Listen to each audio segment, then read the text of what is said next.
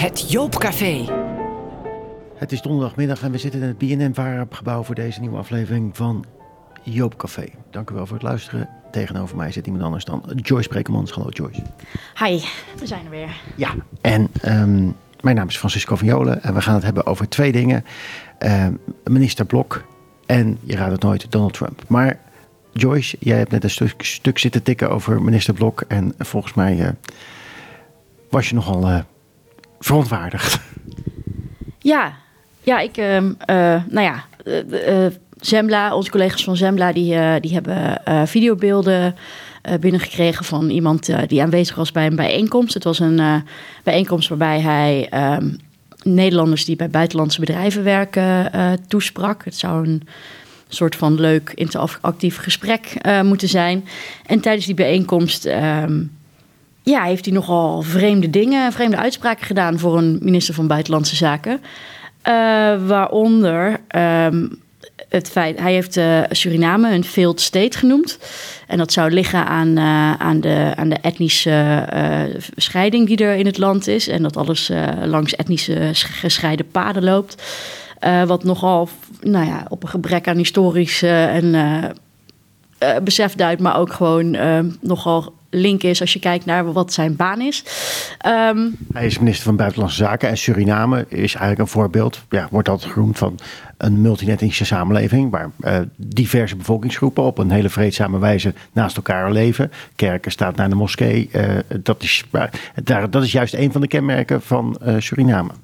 Ja, en buiten dat is het ook totaal niet wat de, wat de definitie, definitie is van een, van een failed state. Dus het, het begrip failed state is gewoon hierin totaal niet van toepassing en gevaarlijk. En... Als minister van Buitenlandse Zaken zou hij beter moeten weten wat dat begrip inhoudt.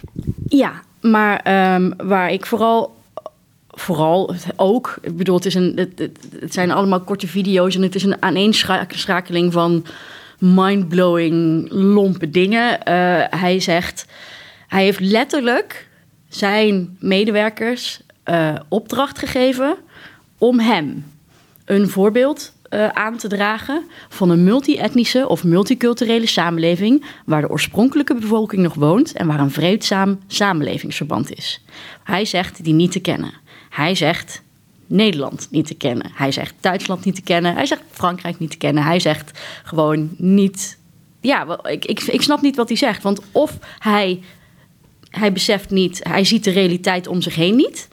Of hij gelooft kennelijk dat er een soort van. dat Nederland in een soort van staat van oorlog is met zijn eigen bevolking. Ik, ik, met zijn eigen burgers die niet etnisch wit zijn. Het, is, het zijn hele extreme uitspraken, hele gevaarlijke uitspraken. Volgens uh, uh, Rutte hebben wij, wonen we in een ontzettend gaaf land. Maar uh, Stef Blok is het daar kennelijk niet mee eens. Want wij hebben hier geen vreedzame samenleving, vindt hij. Nou, hij zegt dat iedere samenleving snel tegen haar grenzen aanloopt als de samenstelling te gemengd is. En ja, dat Nederlanders die er middenin wonen, hij noemt uh, bijvoorbeeld Amsterdam-West, uh, zouden daar enorm last van hebben, aldus uh, Stef Blok. Hij zegt, als je in Benoordenhout woont, is het hartstikke leuk om op zondag naar de Turkse bakker te gaan. Je hebt dan ook geen last van een aantal bijeffecten, wat dat ook mogen wezen. Maar als je er middenin woont, heb je enorm last. Ik, ja, ik, hij zegt niet, hij specificeert niet wat dan uh, die enorme last uh, zou, zou zijn. Maar uh, ja, hij heeft het in ieder geval over. Hij bedoelt de witte Nederlander als hij het heeft over de mensen. En ja, hij blijft heel vaag over waar ze dan allemaal last van zouden hebben. Maar het is. Ja, dan worden hier gewoon ja, nu heeft hij het over de witte Nederlander. Als hij het uh, 100 jaar geleden had gezegd als VVD'er, had hij, uh, toen bestond de VVD trouwens nog niet, maar dan had hij de armen bedoeld. Dus daar wil je ook niet tussen wonen. Dat zijn mensen die minder zijn. The great unwashed. Daar wil je niet. Daar wil je niet. Het, hij baseert zich denk ik trouwens overigens op een, uh, want het is een verhaal wat wel vaker uh, rondgaat. In de Volkskrant uh, ging daar ook lang mee aan de haal van migratie slecht, want daar worden mensen ongelukkig van en mensen willen niet bij elkaar wonen en zo. En dat is allemaal gebaseerd op een Amerikaanse studie die inmiddels al lang en breed onderuit is gehaald. Dat het helemaal niet zo blijkt te zijn dat mensen van verschillende etnische groepen naast elkaar wonen, dat ze dan ongelukkig worden of dat er dan dingen misgaan. Dat is, dat is, en, maar dat is een hardnekkig verhaal voor mensen die tegen migratie zijn. Ja, maar hij praat ook uh, namens een hele hoop mensen die daar zelf totaal niks mee kunnen. Ik heb echt hartstikke lang midden in Transvaal gewoond. Op een steenworp afstand van een hele grote moskee. En ja, ik, ik, ik, al die verhalen die elke dag weer van mensen te horen kreeg... hoe erg ik het was, hoe ik elke dag voor weet ik veel wat werk, werd uitgemaakt als blonde vrouw, blonde vrouw en weet ik veel. Het is, het is een soort van projectie en ik leefde daar middenin in die wereld en ik zag het nergens, maar, maar dat was mijn probleem. Want, want ik, ik, vind het, ik vind het heel grof. En ik bedoel, het, het, het gaat de hele tijd over, over de ander, die een soort last zou zijn voor steeds weer die, die autochtonen. Hij gebruikt ook echt, hij, hij, hij heeft het over etniciteit, hij heeft het over over genen. Hij, zegt, uh, hij, hij noemt zichzelf een pragmatist als het gaat om xenofobie. Wat, wat nogal een bizar iets is om te zeggen als je minister van Buitenlandse Zaken bent en geacht wordt om, om juist met alles en iedereen een, een dus zo soepel mogelijke samenwerking uh, te bewerkstelligen. Dat is, dat is zijn baan. En dat is de man die dan hardop zegt: Waarschijnlijk, waarschijnlijk zit ergens diep in onze genen dat we een overzichtelijke groep willen hebben om mee te jagen of een dorpje te onderhouden. En dat we niet goed in staat zijn om binding aan te gaan met ons onbekende mensen. Het lijkt alsof hij Baudet heeft gelezen. Ja, het is, het is, ja dit had zo, uh, zo op een uh, ja, Forum voor Democratie bijeenkomst gezegd kunnen worden, ja. Ja, en dat is wel een beetje dat de VVD doet zich natuurlijk naar buiten toe steeds voor. Hè, als, de, uh, ja, als het het goede tegenwicht tegen populisme. Maar op de een of andere manier krijg je toch het idee dat het zit daar gewoon in. Ze weten ook wel, hij heeft zich inmiddels ook een beetje verexcuseerd of gezegd, nou, dit had nooit naar buiten mogen komen. Hè. Het, is, het, het kan ongelukkig overkomen. Oh, het kan, Ik weet niet in welke wereld dat excuses zijn, maar het kan, okay, het, het, kan ongelukkig overkomen. Dus dit is eigenlijk dit beeld waarvan ze niet liever, liever niet laten zien dat ze zo zijn, hè, dat ze dit dus hebben. Hij dacht dat hij, dat hij onder ons soort mensen was en daar bleken gewoon een hele hoop mensen toe, uh, tussen te zitten die echt zoiets hadden van sorry, maar waar heb je het over? Wat zeg je nu? Dat, daarom is, zijn die beelden ook gelekt naar Zembla. En dat is ook wat Zembla zegt, dat hun bron heeft verteld. Dat heel veel van de, van de mensen die in het publiek zaten... echt zoiets hadden van, wat, wat gebeurt hier? Wat zeg je nou? Ja, het doet me ook een beetje denken aan... het is de mentaliteit die, uh, uh, om het maar gek te noemen... toen ik uh, voor het eerst op mezelf ging wonen... zo'n beetje in, in Rotterdam, voor heel jong was... toen had ik een vriendin en die was net op zichzelf gaan wonen. En daar hadden de buren actie tegen gevoerd. We hebben het over Rotterdam-West. Uh, zo'n, zo'n buurt waar je uh, volgens uh, Stef Blok niet zou willen wonen, want dat is allemaal multi-etnisch. Nou, dat was toen nog niet zo het geval. Maar er werd tegen haar actie gevoerd dat ze daar kwam wonen, omdat ze in een overal liep en op straat had staan zoenen met een vriendin. Nou, dat waren dingen. Zo kon een vrouw zich niet gedragen. Die hoorde daar niet. En daar werd een handtekening gevoerd. Het is dezelfde mentaliteit. Het is van een kleinburgerlijkheid bekrompen. Uh, aan, van vooroordelen aan elkaar hangend wereldbeeld.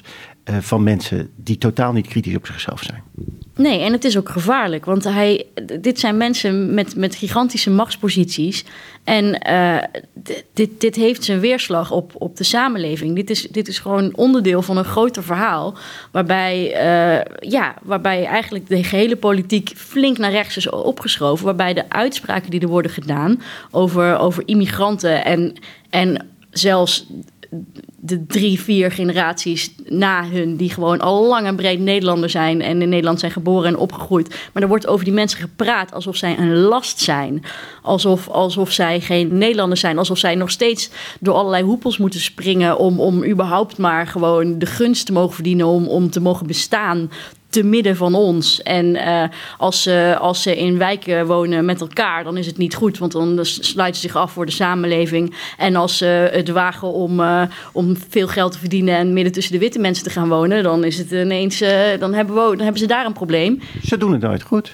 Nee. Joyce, het is heel simpel. Ze doen het nooit goed, want ja, volgens deze opvattingen, ze hè, horen hier niet. Maar die mensen zijn ook Nederlander, dat zijn ook burgers, dat, zijn ook, dat, zijn, dat is ook het electoraat. Die mogen ook stemmen. Het, het is, het is, niet, het is niet gek dat dat denk is, is, opgekomen. Ik bedoel, ik, mensen hebben het altijd over, over, over overlast en criminaliteit en weet ik het allemaal. Maar ik, ik moet zeggen, ik heb ook echt diep respect voor de mensen die dag in dag uit gewoon worden, worden, worden zwart gemaakt in de media en afgezekerd door de politiek en gediscrimineerd op de arbeidsmarkt en van de premier maar te horen krijgen dat ze, dat ze zich maar moeten invechten en als het niet bevalt maar op moeten hoepelen en, anders, en, maar, maar, en van de meest corrupte partij die je maar kan hebben uh, en, en maar zij zijn degene die normaal moeten doen. Ik, dat, dat, daar, dat, dat er gewoon niet massaal gedemonstreerd wordt, dat er geen rellen uitbreken. Ik vind het heel eerlijk gezegd nog een, nog een wonder. En dat blok gewoon kan blijven zitten. Het is natuurlijk, het is donderdagmiddag. Het nieuws is net vers van de site van Zembla. Uh, je kan het ook op Joop lezen. Maar uh, we weten nu nog niet wat de gevolgen hiervan zijn. D66 heeft gereageerd. Uh, Hand ten Broeke heeft ook een reactie gegeven. Waren dat reacties waarvan jij zegt, nou, goed zo? Nou ja, D66 heeft op, om opheldering gevraagd. Um, snel, maar wat dat betekent, uh, ja, de schriftelijke reactie, als, die daar, als ze daar genoegen mee nemen met ik had het niet zo bedoeld, net als wat Trump eigenlijk uh, gedaan heeft in de Verenigde Staten, um, ja, dan is het nogal soft. Uh, de, de PvdA heeft Kamervragen gesteld. Um, die gingen voornamelijk over wat hij zei over, over Suriname en, en over, over vluchtelingen en over ja, dat, dat, was ook nog een belangrijk element. Dat hij gewoon eigenlijk zei dat het onmogelijk is om, om met Oost-Europese landen afspraken te, te, maken over de opvang van vluchtelingen. Dat we dat ook helemaal niet moeten willen, want uh, die zijn helemaal niet veilig en die worden allemaal in elkaar geslagen. En, nou ja, uh, zo. En dat is nogmaals, het is zijn baan om daar verantwoordelijk voor te zijn om dat soort dingen in goede banen te leiden. Dus dat is nogal shocking. dus daar heeft de PvdA vragen over gesteld. Um, uh, Hand en Broeke zei vooral dat hij, het, uh, dat hij het lomp vond. Ik bedoel, hè, zo van, nou, hij zei het in besloten kring, dus daar moet je dan anders naar kijken. Maar het was, hij vond de uitspraken vooral ontzettend lomp. Dat had hij ook anders kunnen zeggen. Waarmee hij precies het probleem te pakken heeft van het redelijke midden.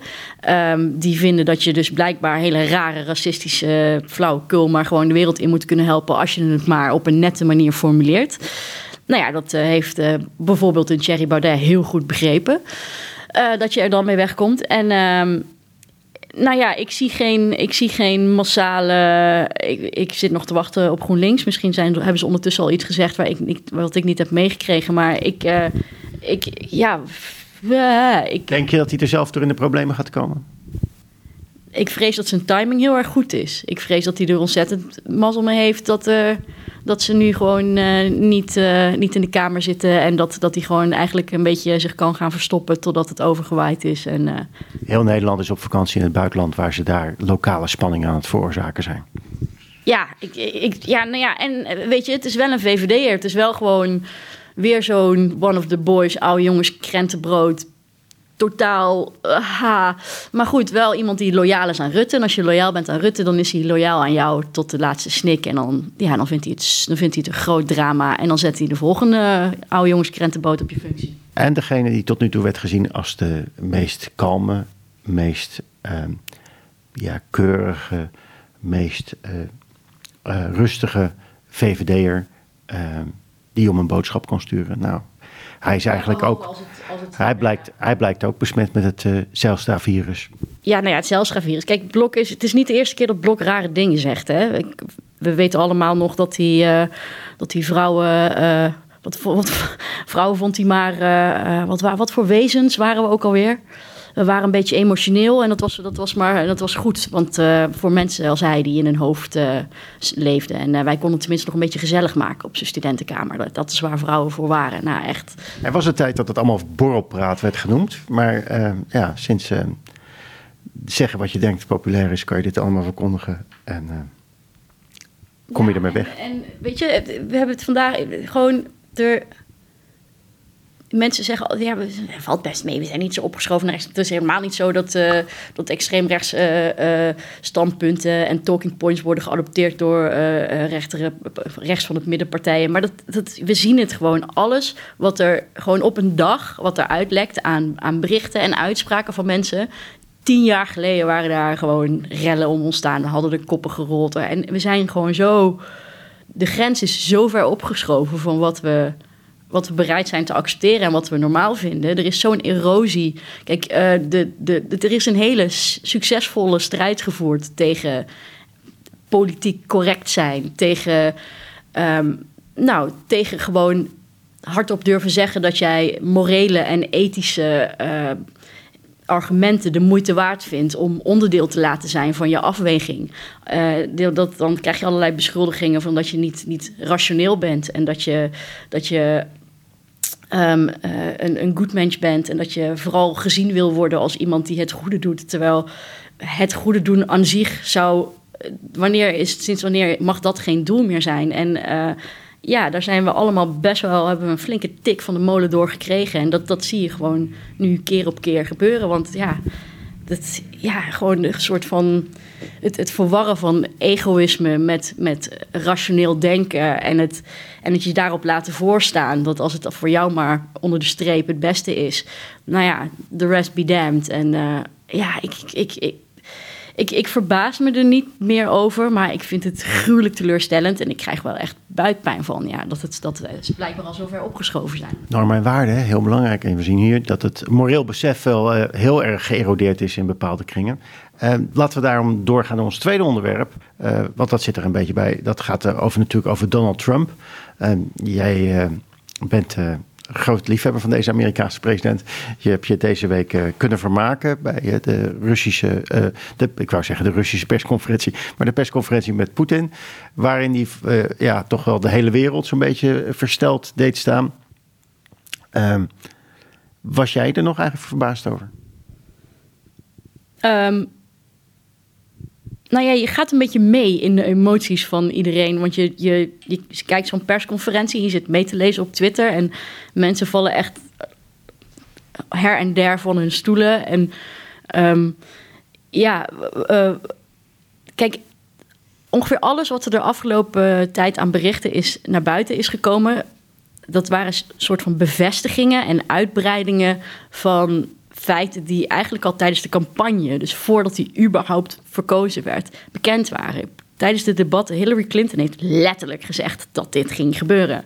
Maar niemand wilde eraan, niemand wilde het geloven. Ja, ze heeft dat, er gaat de circuleert nu ook een mooi clipje weer. Dat ze gewoon, ze heeft voorspeld dat dit allemaal zou gebeuren. maar ze heeft het letterlijk in zijn bek gezegd.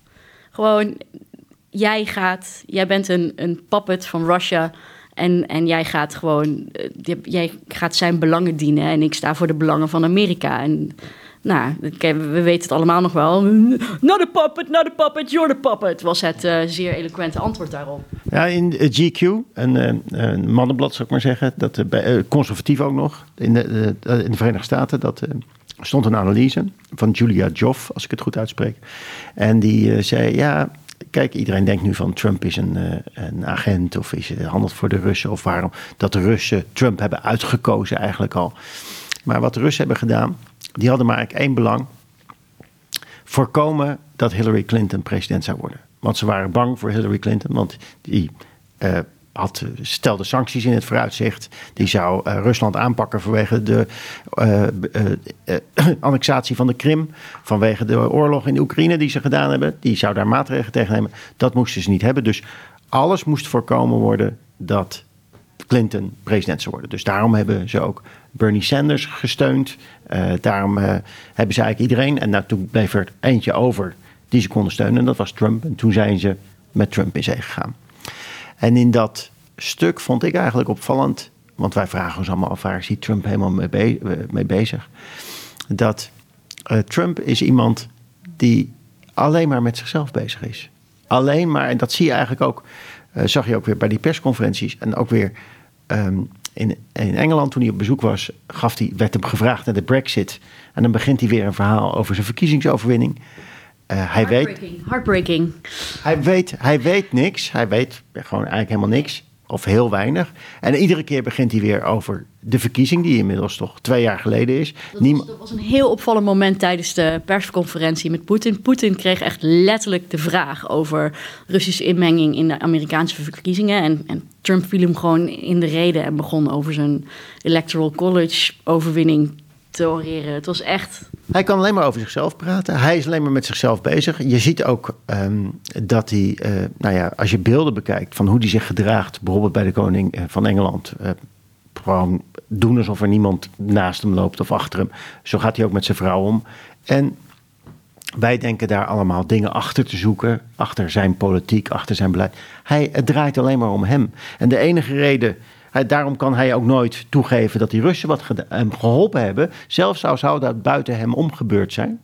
Want dat zou betekenen dat hij niet de overwinning heeft gehaald die hij heeft gehaald. Daar zou dan afbreuk aan gedaan worden. Ja, maar het is ook als je, als je hem ziet, hè, hij, hij, kan, hij kan het niet laten om, om, om gewoon uh, horkerig te doen. Ik bedoel, hoe hij NAVO-bondgenoten geschoffeerd heeft, letterlijk tot foe, tot, tot, tot vijand, uh, adversary bestempeld, um, uit het niets. Uh, hoe die ontzettende messteek in de rug van mee. Dat hij gewoon op, op, het, op het, tijdens een. Het is geen officieel staatsbezoek, maar laten we wel wezen. Uh, hij heeft de koningin ontmoet, de rode loper werd uitgerold. Het was een staatsbezoek.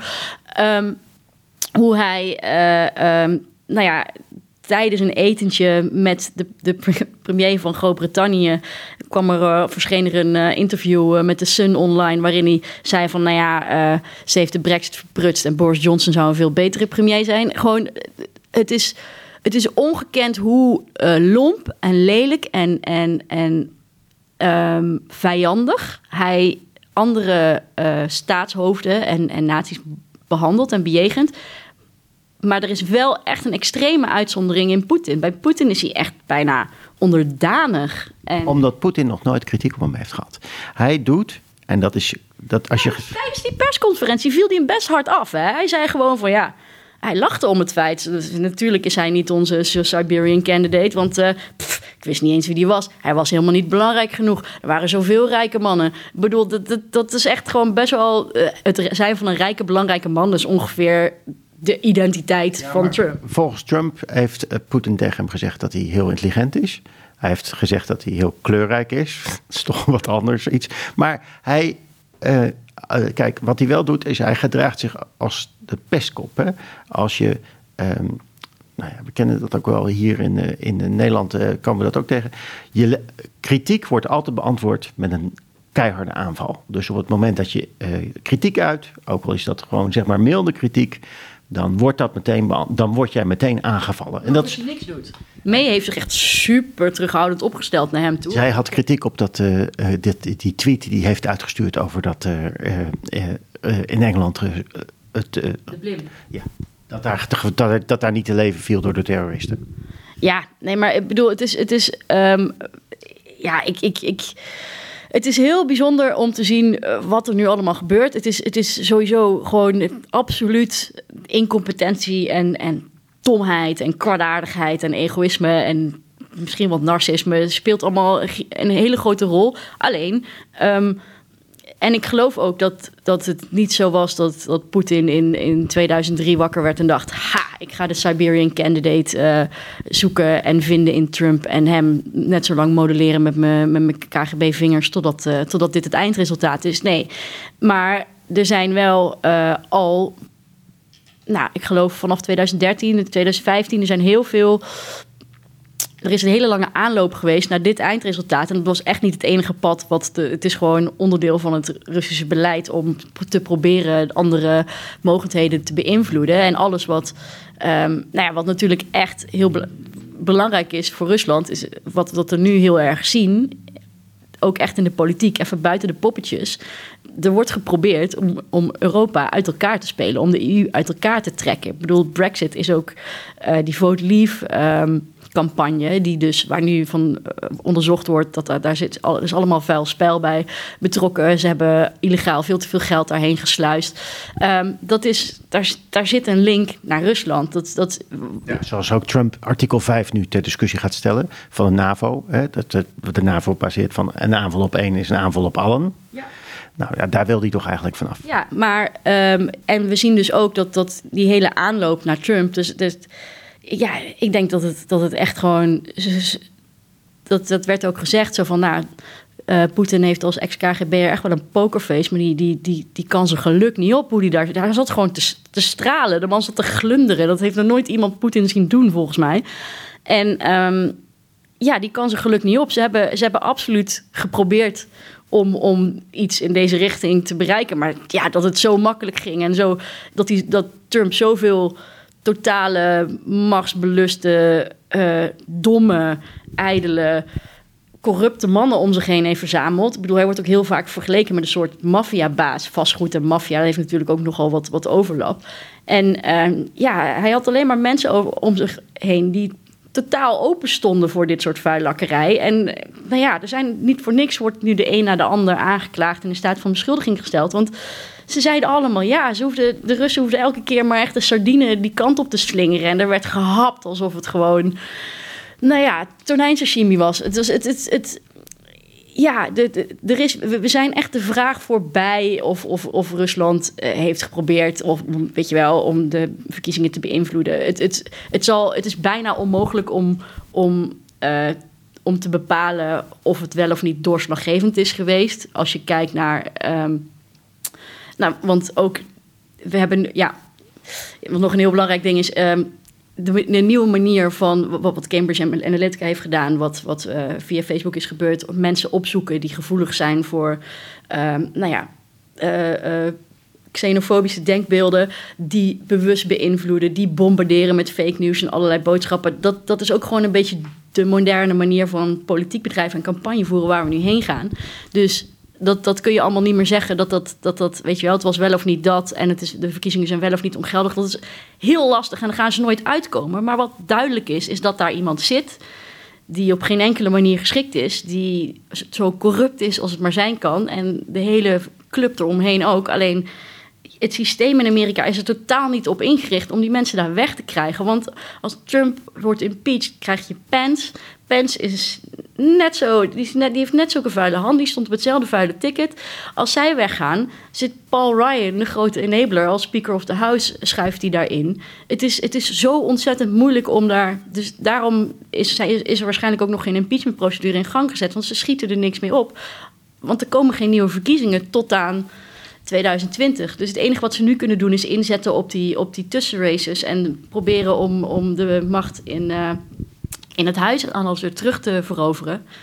En uh, ja, we zitten er voorlopig nog gewoon aan vast. En zeker als je kijkt naar de totale slappe hapreactie, nou ja, net zoals de reacties hier vandaag in Nederland van de, van de Republikeinen. Wij zitten nog aan Trump vast. Voorlopig nog wel, in ieder geval tot 2020. Ik denk daarna ook nog als het niet, uh, als het niet wat verandert. En uh, je moet zo denken, wij hebben blok. Dank u wel voor het luisteren. Um, dit was Joop Café.